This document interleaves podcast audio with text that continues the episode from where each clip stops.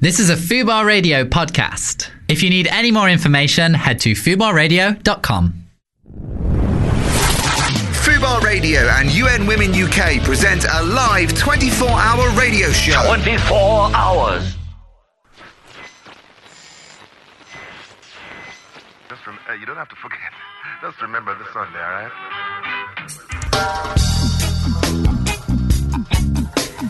There we go. That's underneath it all. By No Doubt, if you have just joined us, welcome. Uh, this is well, this is Fubar Radio. I'm Rachel Downey. I'm joined by Faith Orr. I didn't add lovely then. I do apologise, Faith. I mean, it's just. I'm dead to you now. I can see it in the eyes. See it in the Yeah. eyes. I was dead to her when I mentioned we had wine. Um, this is the um, our live 24-hour marathon show, all in aid of the He for She campaign. Um, thanks to UN Women UK. Um, on the phone lines right now, however, we have Rose from Good Witch. Rose, hello. Hello. Oh, Rose, thank you so much for joining us. How are you today? Well, I'm doing good. I'm doing good. How are you? Are you tired yet? It's late there, huh? Uh, yes, it's 3 a.m. I started at 5 p.m. Um, I'm doing all right. I've got two hours, and then I know I'm halfway. I kind of keep telling myself when I get to that halfway line, I don't know actually. I Oh, my up and I'll be amazing. Um, but Rose, it's great to have you um, to have you here, and I've I've been uh, reading up a lot about your music. Um, you're inspired by Riot Girls as well as the incredible PJ Harvey. Um, tell us tell us about your music. Well, you know, this is like the hardest question for for musical artists, you know. But I think um, I would say that my music is either dreamy mood pop or moody dream pop. um, Brilliant. with edge, you know, depending on the on the song. But uh, yeah, let's say dreamy mood pop. Dreamy mood pop, and it says here you're inspired, like I said, by the Riot Girls, but less abrasive. Good Witch doesn't mince words or make excuses, crafting songs like Imagine Conversations. Messages are left on Nick Cave's answering machine in the middle of the night. Oh wow, you you got that from my Facebook. I good. love that. I, I think like that it. needs explanation. Yes. Could you tell us a little bit more about that, please? And please tell me you do leave messages on Nick Cave's answering machine. God, I wish. I wish. Uh, well, you know, maybe one day. Life is long, right? It's true. Uh, no, you know, I um, I feel like uh, I write in a very confessional style, and frequently, you know, sort of directly addressing a you, whoever that you is, you know, and uh, I the sort of the only way I know how to be in life and in music is brutally honest. So, you know, for better or for worse, uh, yeah, you know what I mean. So it's always kind of just all out there, exactly what I'm feeling, and in uh, no uncertain terms. I think. So, how did you get involved in the music industry? Is music something, you know, have you always, say, written your music as, as a child? How did you get involved? Um, actually, you know, I started writing. Um, I started writing songs when I was, I think, 14, 13 or 14 years old. And actually, before I really even played an instrument, um, I started learning guitar so that I could write better. You know, accompany myself.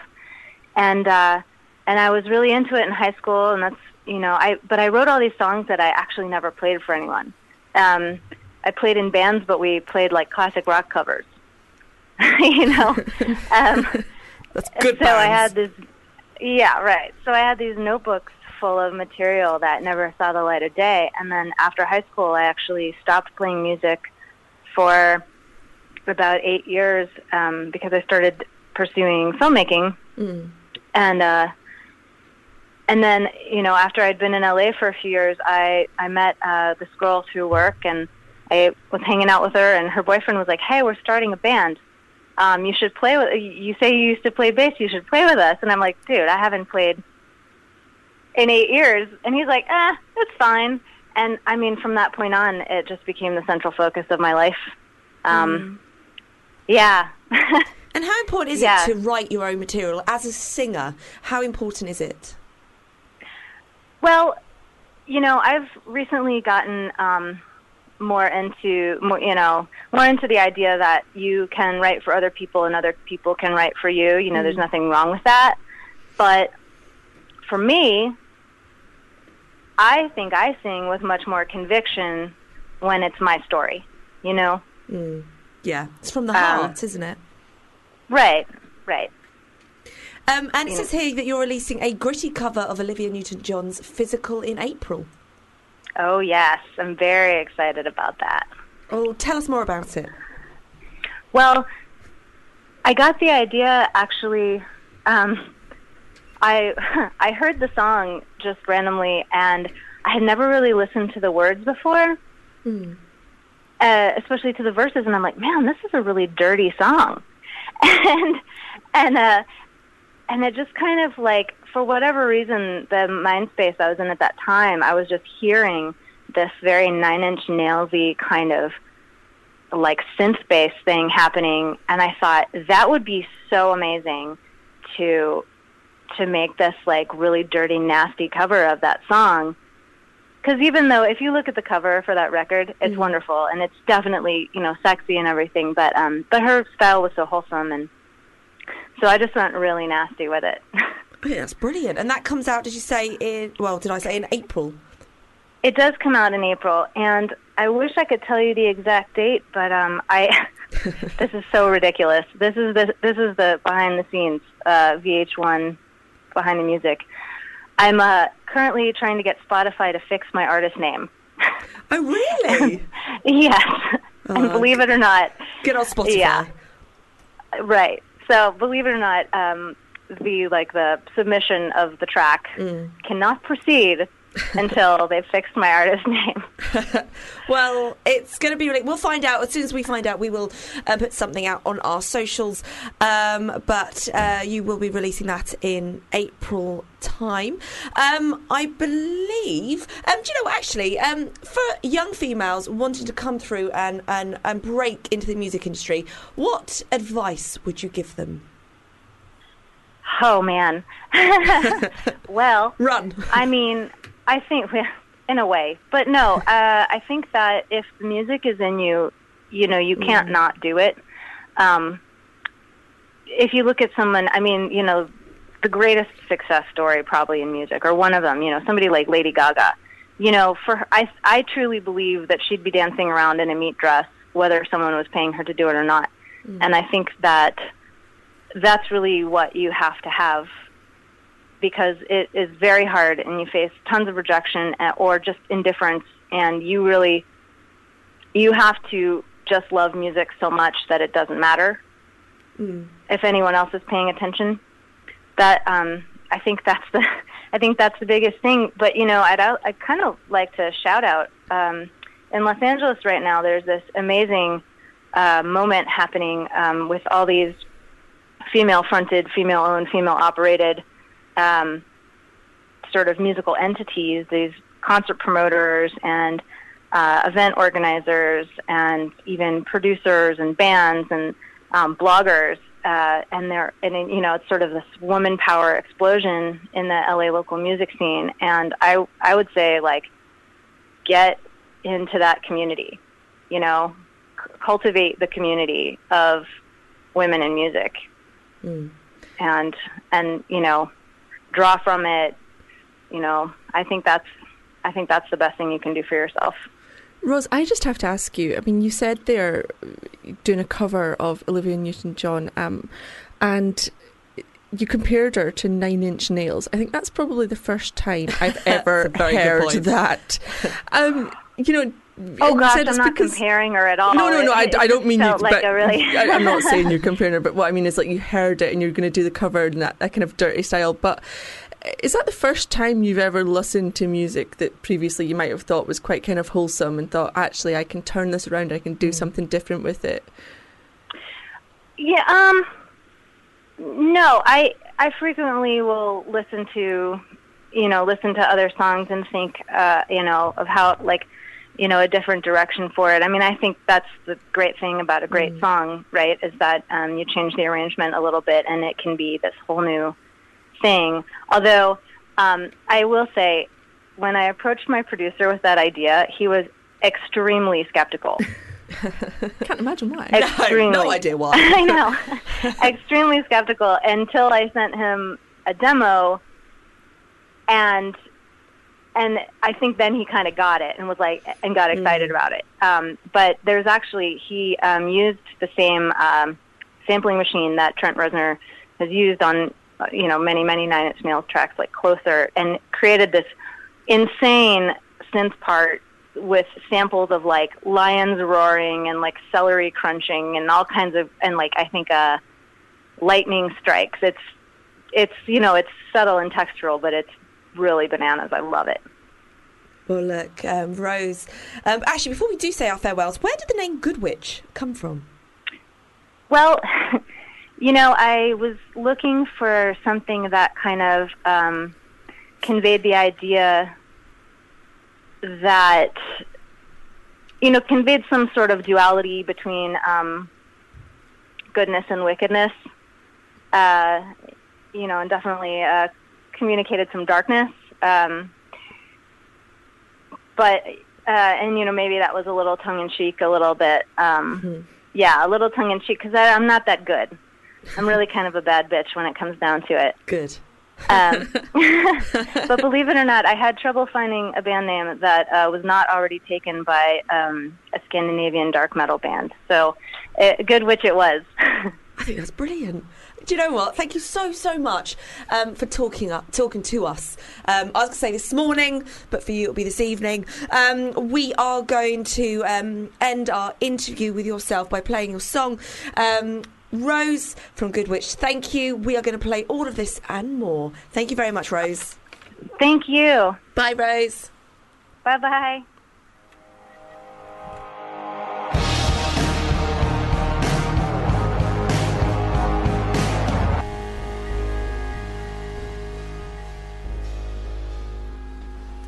That was all of this and more by Good Witch.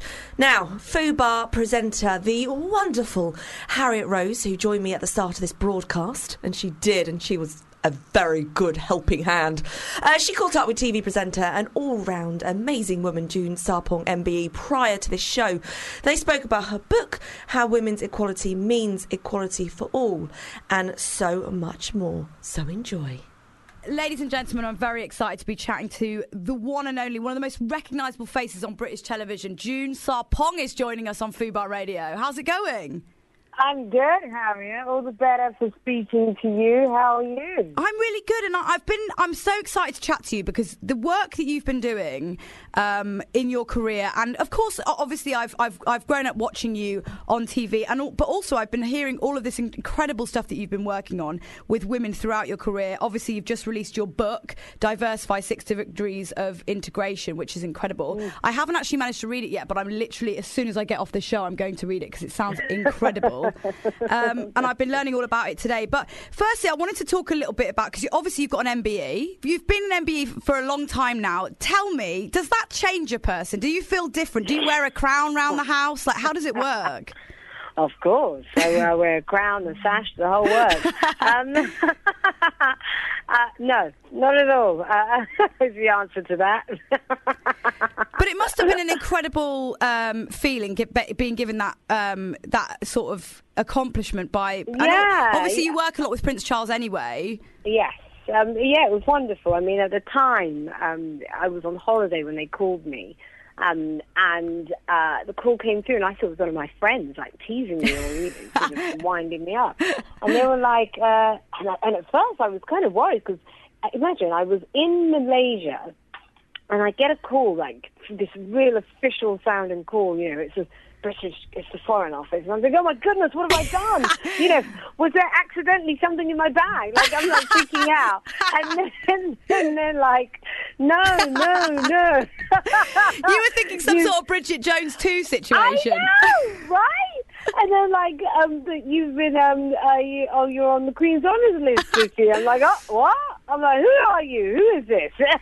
Oh my god, that is incredible. So, so I was delighted, and obviously, you know, my parents were thrilled. Um, and yeah, it was great. You know, I was very young at the time, so it was super exciting. Um, so yeah, no, it's great. Well, it's, good. it's very inspirational um, from my side uh, as a presenter to see someone like you who's who's done such an incredible amount of work in presenting and for women, um, but also that you've done all of this. Cha- you were you were the co-founder of Women Inspiration and Enterprise Network. Mm. You've obviously got an MBE, incredibly young, and you've released this book. And, and and in general, you work a lot to sort of. I guess provide knowledge to people about being a woman in the industry and also kind of working with all the different uh, things you cover in the book in terms of uh, basically diversifying the world essentially and trying to make yes. the LGBT LGBT community, um, the disabled community, and sort of like change. I think it's just an important thing to highlight how much you've you've kind of done to to change society. I think it's really exciting. Do you feel that yourself, or do you just think of it as like you know your day job? I think it's. I think you know it's what we all do. I mean, the fact that you're where you are, Harriet, means you know the next woman coming through, it's going to be that much easier for her because you exist. And I think it's one of those things where we're all so used to what we consider normal and what we consider who should have what, who should be paid what, who should be in whatever position. And I think actually it's just such a waste of talent in not having a setup where everybody can contribute to the best of their ability. You know, who knows what talents could be hidden in somebody that society doesn't consider uh, valuable. So, you know, in our industry, we're often, uh, you know, banging the drum about equal pay for women. But, you know, how often do you see a disabled person on our screens? You know, how often do you see somebody who's on the spectrum? You know, how often do you see somebody over the age of 65? You know, it's all of these things that we're just so used to. And I think the problem is sometimes when you only look at things from the lens of your own perspective and where you are in terms of exclusion, you miss the bigger picture. And I think it's about making sure that we're inclusive and we're asking for equality for everybody because that's the only thing that's sustainable.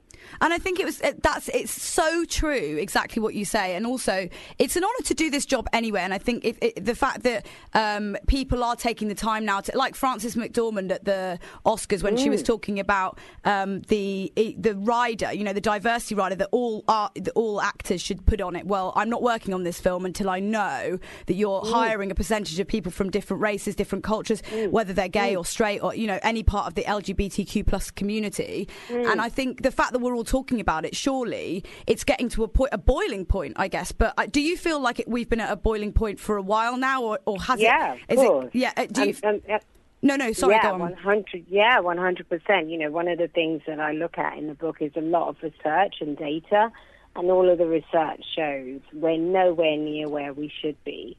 And you know, I completely commend what Frances was saying, and it's right. But it's one of those things where you can only really do that if you're a big Hollywood star. Yeah. you know, With if two you're Oscars. not a, with two Oscars under your belt. You know, if you're not sort of the sort of um, uh, what do they call it? The uh, ne- what's the name? You know, like the, the when your name is in lights. What's that? The tent pole or whatever they call it. If you're not that name, it's Yeah. very hard to demand that individually. But what you can do is demand it as a collective. Mm-hmm. So you can get together as a group, you know, and get together and say, actually, we think X. And all of the research shows it makes more sense because you appeal to a wider audience. At the end of the day, society is diverse. You know, we're not saying, oh, let's be diverse for the sake of it. We're saying let's be diverse because these people exist. So actually, if you create products and content that include them, that's a bigger audience. It's just common sense. It's not even, it's not charity. It's not even just the right thing to do. It's a smart thing to do. And when you started off in your career, did you imagine that you? Because it's quite. A, I mean, I, I don't think of myself as a very sort of book smart person. Um, I definitely can talk for a living, and that's what I do. Uh, did you feel when you started out that you this was where you're going to go, and you wanted to go into this sort of like it's quite academic and quite serious, and the you know you go into quite detail with with the percentages and, and actually how how sort of in in it's just very all, all very intense. The the book you know you don't it's not just a fly by night sort of conflict. You know you've properly gone into it and and kind of looked at the academic side of it. Did, was that quite nerve wracking, or were you quite naturally? Yeah, and and I think like you, I'm not an academic, which is why I partnered with academics. So Yeah. I partnered with Oxford University and I partnered with the LSE. So all of the data and research they did. Mm. And what I kept saying to them is, look, I'm not an academic, so you need to condense this in a form where I can understand it. Yeah. Because if I can understand it, that means anyone can understand it. Yeah. And the whole point, and I think actually this is back to what we're talking about in terms of the elitism. This stuff is always in the domain of a privileged few, and it's almost as if those of us that are just, you know, normal and regular are somehow excluded from being aware of that kind of research. And what I wanted to do was to condense it and make it palatable for a mass audience. So it's really, I mean, it's, it's not complicated at all. It's a very, uh, it's a very informative read, but it's also an easy read. But I think that's so important because, like at school, I always found at school that I'd be listening and paying attention, but not really understanding because they're just teaching you, in- Yes. in, a way, to, to pass an exam, aren't they? Basically, Yeah, they are totally, and also it's it, you know it's taught in a way for you know a certain sector of society, Yeah. and, and if that's not how you're raised at home, think you've got a whole added extra layer to learn at school. If your parents aren't taking you to museums over the summer, and you know they're not reading the classics to you uh, for bedtime stories and all of that stuff, that's a whole added layer to learn. And so I think it's really important that we make information accessible for all. And obviously, it's International Women's Day this week, and we're we're celebrating. Yay! Yeah, I'm, I'm, I'm so excited. This week seems like it's like It's an amazing year, isn't it? Yeah. I feel like Yeah. I'm like in a dream a little bit because it's obviously we're celebrating He for She Arts Week on Fubar Radio with UN Women. Yeah. Um, and it's Which all yeah, which I'm just I'm honoured to be part of it anyway. But I wanted to know what what how do you feel about this day of the year? How do you feel about this sort of allocation of time where we're celebrating women? Do you think it's do you think it's a positive thing, or do you think we sh- we you know we shouldn't be doing it because we shouldn't have to do it? Well, you know what I think is really positive, Harriet. Think about it. You know, so I, I was living in America uh, up until a couple of years ago, and um, the whole IWD sort of furor, as it were, and all of the excitement around it, and, and so on, was really big in the states, and and it was quite controversial when it sort of started. I mean, it's been going for years, obviously, mm. but it's only been in the last sort of 15 years or so where it's become so big and, and so mass. And so about a decade ago in America when it started happening, there were a lot of people who were up in arms, who were kind of like, why have we got a day for women? That's discrimination and blah, blah, blah. and then, and then, and then, you know, it's so wonderful the way it's become such a global thing Yeah. and it's gone from a day really to a month because it's it's this whole it's the whole month of of March. You Yeah. know, there's something going on right through to the end of the month. And what I look forward to is when this just becomes the norm, really, where we're celebrating women every day. And I think what I really think is important is that we make sure that this is also inclusive of men, mm-hmm. so that Yes. men realize that female empowerment is also male empowerment. Because actually when you empower women, you empower the family, you empower men, you empower children, you empower society. It's good for everybody. So I yeah, totally I'm agree. I totally agree with the man Okay. side of that as well because I think Mm. it can be a bit scary and intimidating for anybody in any, Yeah. you know, talking to someone um, in all different sides of all different aspects of life, different races, uh, you know, whether you're a part of the LGBT community and if you're not, if you're on the other side of that and you're learning and Mm. You're and you're kind of getting to the point and where you're scared of what Yeah, to say. You don't want yeah. to offend. Yeah. and it's nice because I feel like a lot of men, especially that we've had on, on my show recently, a lot of the male musicians, mm. um, mm. they all sort of talk about, and they've started to talk about it, you know, l- like freely and saying, "I'm mm. really interested, and I'm I'm I'm starting to check myself," is what a lot of them are saying. How wonderful. Isn't that wonderful? I love it. And I think it's re- and also we have to allow them to to say to say what they're confused by and not sure of. You know, let's also provide a safe space for that too because I think it's the only way we move forward as a society because if you look at what's happened, let's say if you look at what's happened in the last couple of years, um, post Brexit. Whether you're a Remainer or a Leaver is is irrelevant. I mean, I was a big, I am a big Remainer, but that's not the point. As am I. The point is, oh, fabulous, loving that. So the point is, if you look at the kind of xenophobia that was able Yeah, to sort of oh rear my its God. ugly head, to me, that's because what we did was with the PC movement, we changed behavior. We made it unacceptable to say certain things, but you can't police what people think. Yeah. And so the minute somebody comes out and sort of stokes those flames of fear, and then also the sort of the, the environment is is fertile enough to sort of allow those sorts of views to come to the surface, you get what we've seen in the last couple of years. And I think that's why it's so important, even around the issue of gender equality and all the stuff that we're we're we're, we're quite rightly calling out in terms of um, Me Too and Times Up.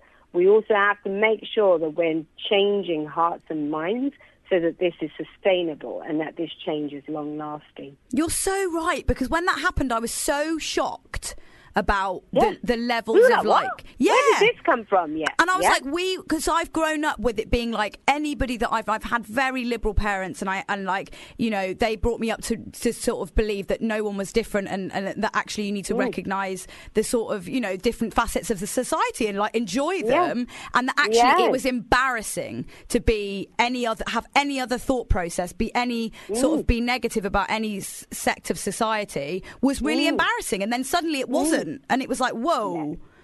You don't think that's really yeah. embarrassing to kind of say that, say and do those things? But you're right; it's about reteaching people, isn't it?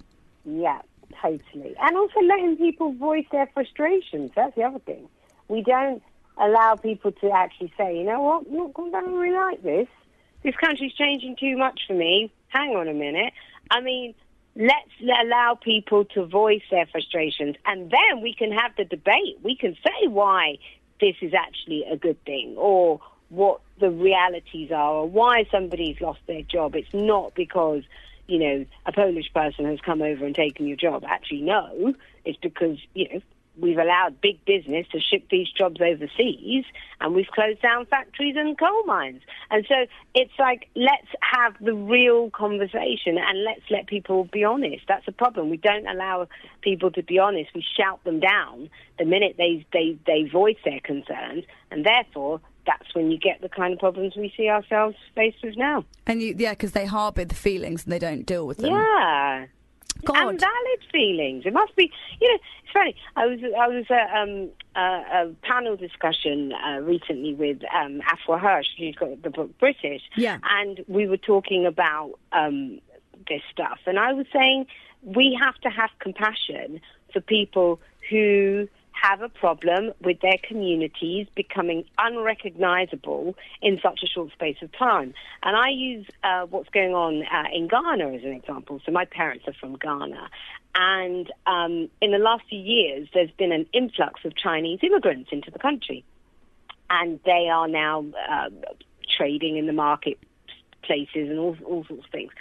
And there are a lot of Ghanaians up in arms for the same reasons that people in, in, in working class communities over here are up in arms over immigration. So this is something that isn't only uh, um, uh, synonymous with Western societies. People find change difficult, and you have to guide them through that process, and you have to let them voice their concerns, and then we sort of change together, as it were. June Sarpong for Prime Minister. After you, Harriet. No, no. Honestly, listening to you, it's so inspirational because you've got the, it's that knowledge of like actually seeing it from a 360 perspective rather than from my from one point of view to another. You're actually looking at the whole picture, and that's that's I think the most important thing, and also one of the main reasons why we need to have this day so that we can discuss and learn yeah. about this stuff. Um, June, I want to know um, who would you say was your inspirational woman or women that in your life you feel like you've always gone to or you've or you've thought of as a real Oh. inspiration to you? Yeah, what a lovely question. So one of them is a is a friend of mine actually, and I'm so lucky to have her as a mentor. Uh, a woman called Baroness McDonagh, um, and she's a fabulous Labour politician um, who's just always been supportive of me. Um, and helped guide my career. She's a real great sounding board. You know, if I'm ever confused about anything, I can call her up and say, Margaret, what do you think about this? And she's like, well, don't do that, do this. Um, um, so uh, everybody needs a Margaret in their life. Um, so she's one for sure. Um, I love Eleanor Roosevelt, and I would suggest everybody research her life. She was amazing. You know, she's a woman who really came into her own and stood up for equality um, during a time where it wasn't fashionable. Yeah, and yeah. she came from a very privileged background, but she still cared for those who weren't as fortunate as herself. Um, so love Eleanor. Um, and then um, I also oh Tina Turner. Oh, yes. yes! love Tina. I Oh, cannot my wait for the musical. By the way. Oh my god, I love Tina so much. Love Tina. I mean, love Tina. When you think about what she Oh, my God. It's just unreal. a miracle. Unreal. Her life really is unreal, isn't it? And, she still looks fabulous. Can you imagine? I mean, she's still hot. I mean, She's what, so hot. Something? So hot. So She- yeah, she's and one of my favourite artists of all time, so I'm really glad you picked Me her. Me too. Yeah, yeah. Love Tina. I'm going to get off Who, this who and go and, you? Who's, go and yours? listen to Tiny Dancer immediately. You- Yes, immediately. Um, Other than Tina, who else do you love? Well, I would say because Tina, my dad used to listen a lot to Tina. He was my dad was very like pro women and just loved women oh, loads. How cool. Um, and Tina Turner has a, had a massive impact on my life in that respect because we used to listen to him t- her together.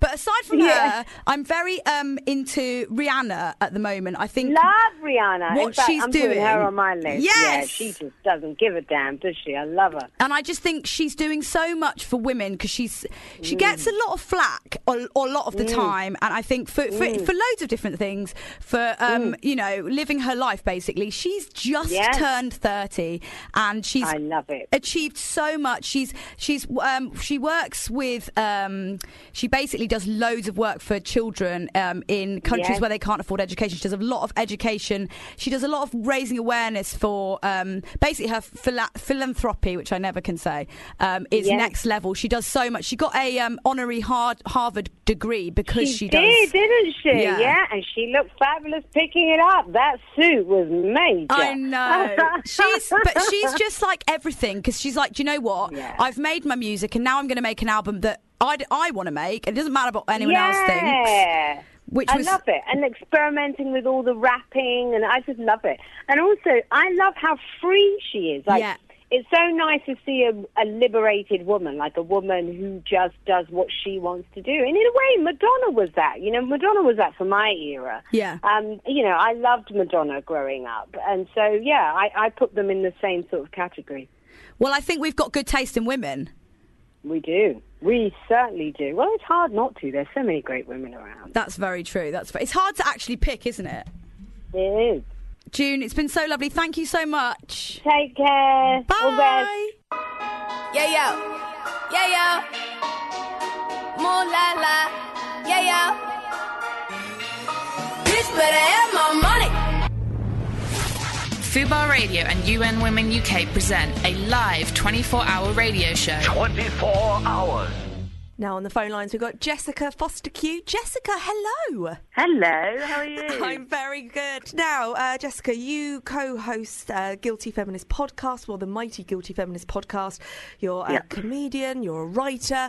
Let's let's start right at the beginning, so our our listeners um, can get to know you a bit better. How did it start with you in comedy when you were younger? Did- You know, who were your favourite comedians? Oh God. Um, so when I was a kid, my favourite comedians were Tommy Cooper and Rik Mayall. Oh, So no, Bottom Rick impressions of Tommy Mayall, Cooper, amazing. apparently. I know exactly. Basically, lots of lots of poo jokes. Um, yeah. No. when did it start with you thinking I, I I might want to do this as an actual job, or it, did it take a long time to get to that point?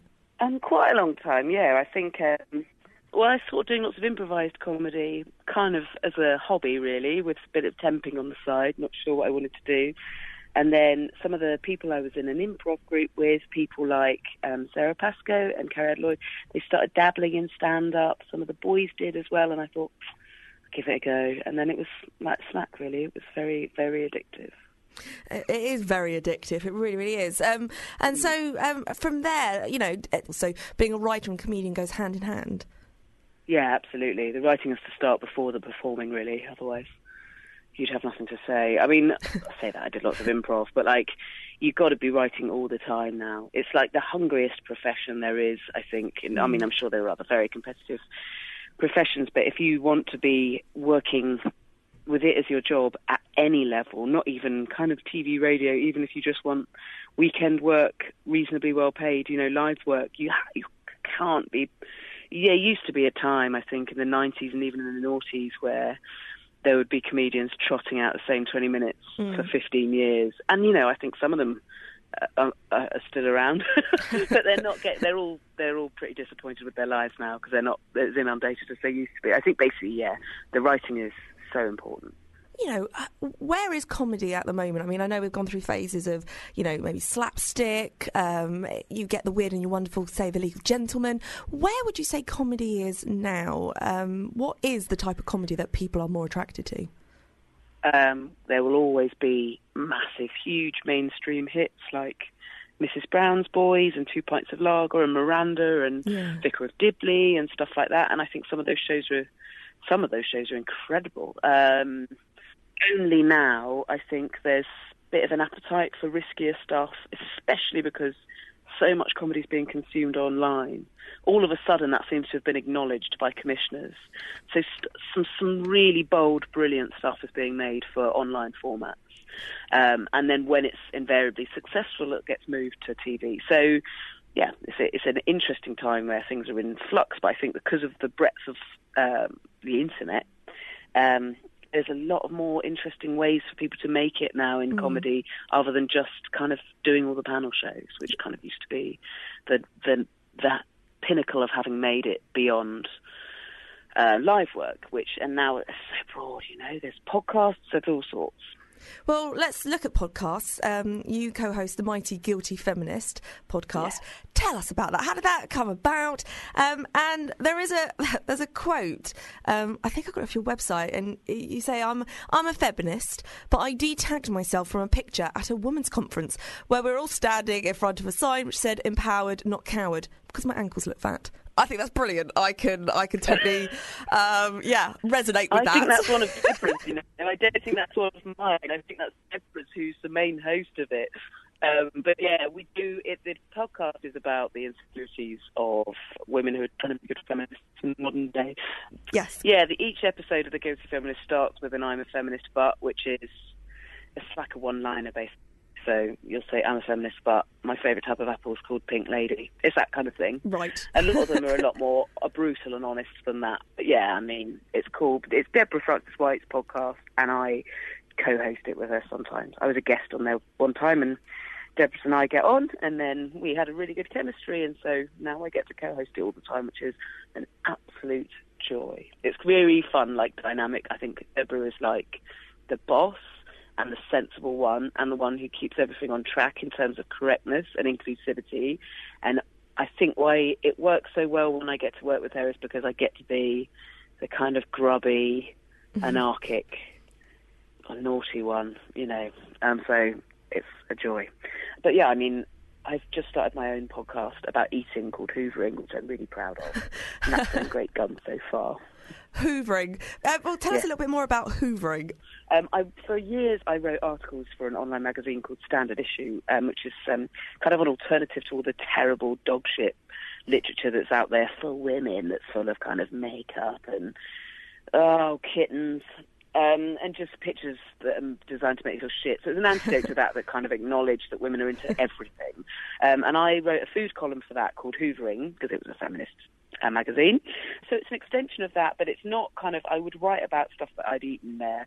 And the podcast instead is conversations with interesting people. I've started off talking to um, comedians because they're who I have access to, but more and more as the series goes on, I'm talking to chefs and foodies and athletes and stuff like that. But basically, we share some food and then we have a really honest conversation about eating. It's not about food, it's about eating because I think it's complicated and I hardly know anyone that has a seamless relationship with eating.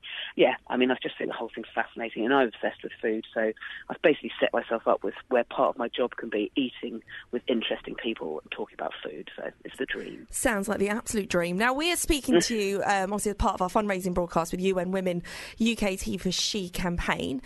Who are the women that mean a lot to you? Um, maybe even uh, female comedians that you look up to? Oh, I mean, all. there, there are so many. It's really Yeah. hard question because there are so many stunning women in comedy. But I mean, Jo Brand, um, Dawn French. Oh, I love them. Caroline Aherne, growing Oh, up as amazing. well. I just love everything she's ever turned out. Mm. Julia Davis. I kind of hate this question because I'm going to miss people out. Kathy Burke. These are the people who I would, you know, I weep at the altar of. Jenny Eclair. I had, I got to work with her in recently for a documentary I've made for for Four Extra about motherhood, and she just made me cry laughing. She's so funny. But you know, they're like, I suppose, without reading them, they're like the elders. There are comedians working now who blow my mind. I think there's un- let's say some unsung, slightly less sung ones, shall we say? But like I think that Jen Brister is exquisite, exemplary.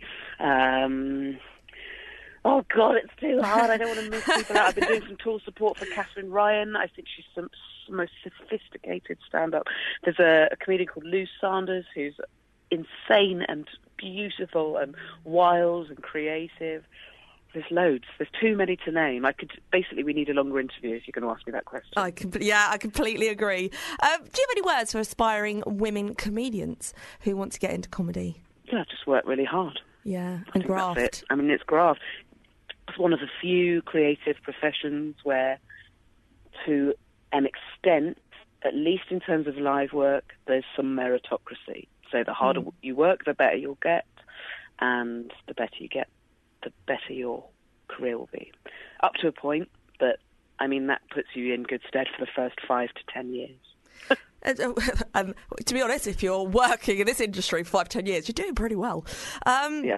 Uh, uh, do you see that divide between men and women um, within comedy? Is there still a huge divide? Is it changing? What's your take on that? Yeah, there's still a divide. I don't know. I think it's all depending on the level that you're working at. Where the divide is enormous still is on things like radio shows. There are absolutely loads of men in comedy, uh, comedians who get given their own radio show and then they just get all their male mates on. There isn't one female comedian with her own, like, big radio station show, and occasionally they're allowed to be a sidekick. It, I mean, I, hopefully that stuff's kind of changing. I mean, there's so many, there's such a backlash whenever a channel decides to put one woman per episode on a panel show. You know, that's one out of six places. We're half the population.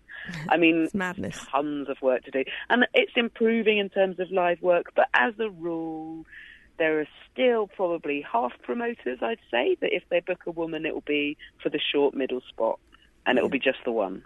And they're some of the good guys.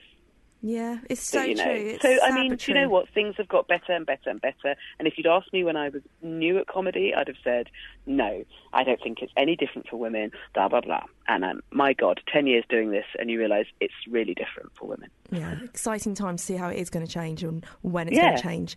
I think that's all we've got time for, I'm afraid. We're going to put out there on our socials about your tour as well, The Silence of the Nans. Oh, thank Um, you. sounds brilliant title in itself.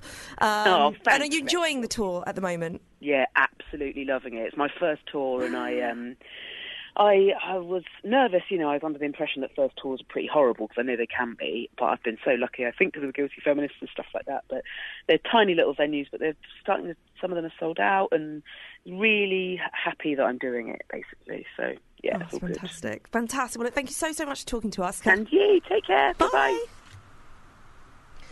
I do love how I say bye. I really, really do. Very high pitched. Um, if you have just joined us, uh, we are a few minutes until 4 a.m.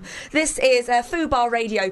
Uh, I do love my voice is beginning to get deep and husky. I'm currently joined by the beautiful Faith Orr. I am being so nice to you, Faith. I've been upgraded from lovely Yeah, to beautiful. have. I'm quite enjoying this. Darling, thank you very, very much.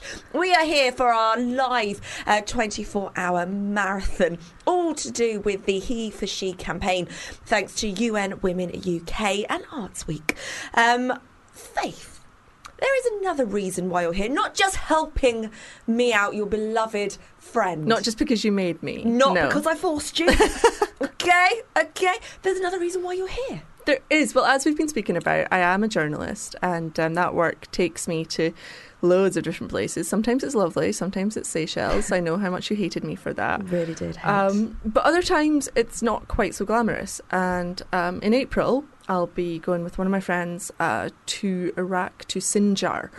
And the reason we're going there is because now that Islamic State has been defeated and left the area, there are tens of thousands of people who, women and children particularly, who are trying to kind of recover both emotionally and physically from the scars. I mean, you know, I've met some of the women who escaped Islamic State and who had been held as sex slaves. I mean, Nadia Murad's sort of the, I mean, I hesitate to use the word poster child, but, you know, Mhm. she's the kind of face of the campaign. And, um, like, she was abused by two men at the same time until the Mm. point that she passed out. She fell unconscious one night, and that's just one night of the, the months that she was held, and thousands of women were held.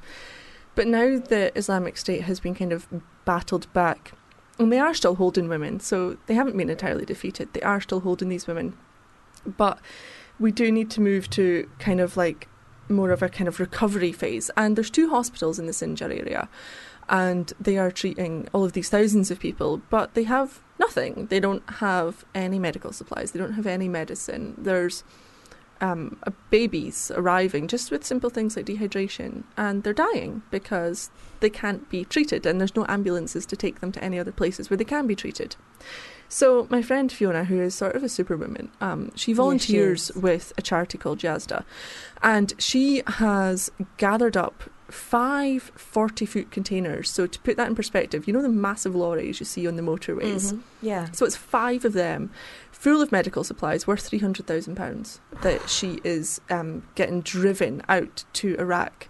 And then we're going out, and when we go, for every so we've we've raised all the money to send it all out, but for every four hundred and fifty pounds extra on top of that, we will take out this massive pack of medicine with us when we go, and the medicine is really important because there isn't even paracetamol there. They're having to smuggle paracetamol over the border from Syria, and that's obviously at a great cost and a great danger because every time you cross the border, like it's really dangerous. Mm. You know, there's is still Islamic State, there's still other terror groups. Obviously, the government forces there aren't particularly friendly either. Um, so these people are really struggling. They're really fighting, and um, yeah, we've we've been like campaigning. Um, Amal Clooney is involved in in the same campaign. She spoke at the United Nations, um, really quite passionately, and made it. She was it was declared a genocide, um, and now we're be heading out there. We're going to take medicine with us. So yeah, I mean, I'm on Twitter um, at Faith, or if anyone wants to help us with that, um, we do have a sort of Facebook fundraising campaign for that, and we'll be taking as much medicine as we can. That's fantastic. Yes, do look. And your uh, Twitter handle again, one more time, Faith? Faith Orr. Brilliant. Thank you very much, Faith. It's been amazing to have you here. Um, we are going to listen to um, um, a very quick song. Don't go anywhere. We're back shortly. If you enjoyed this podcast, please don't forget to rate and review us on iTunes.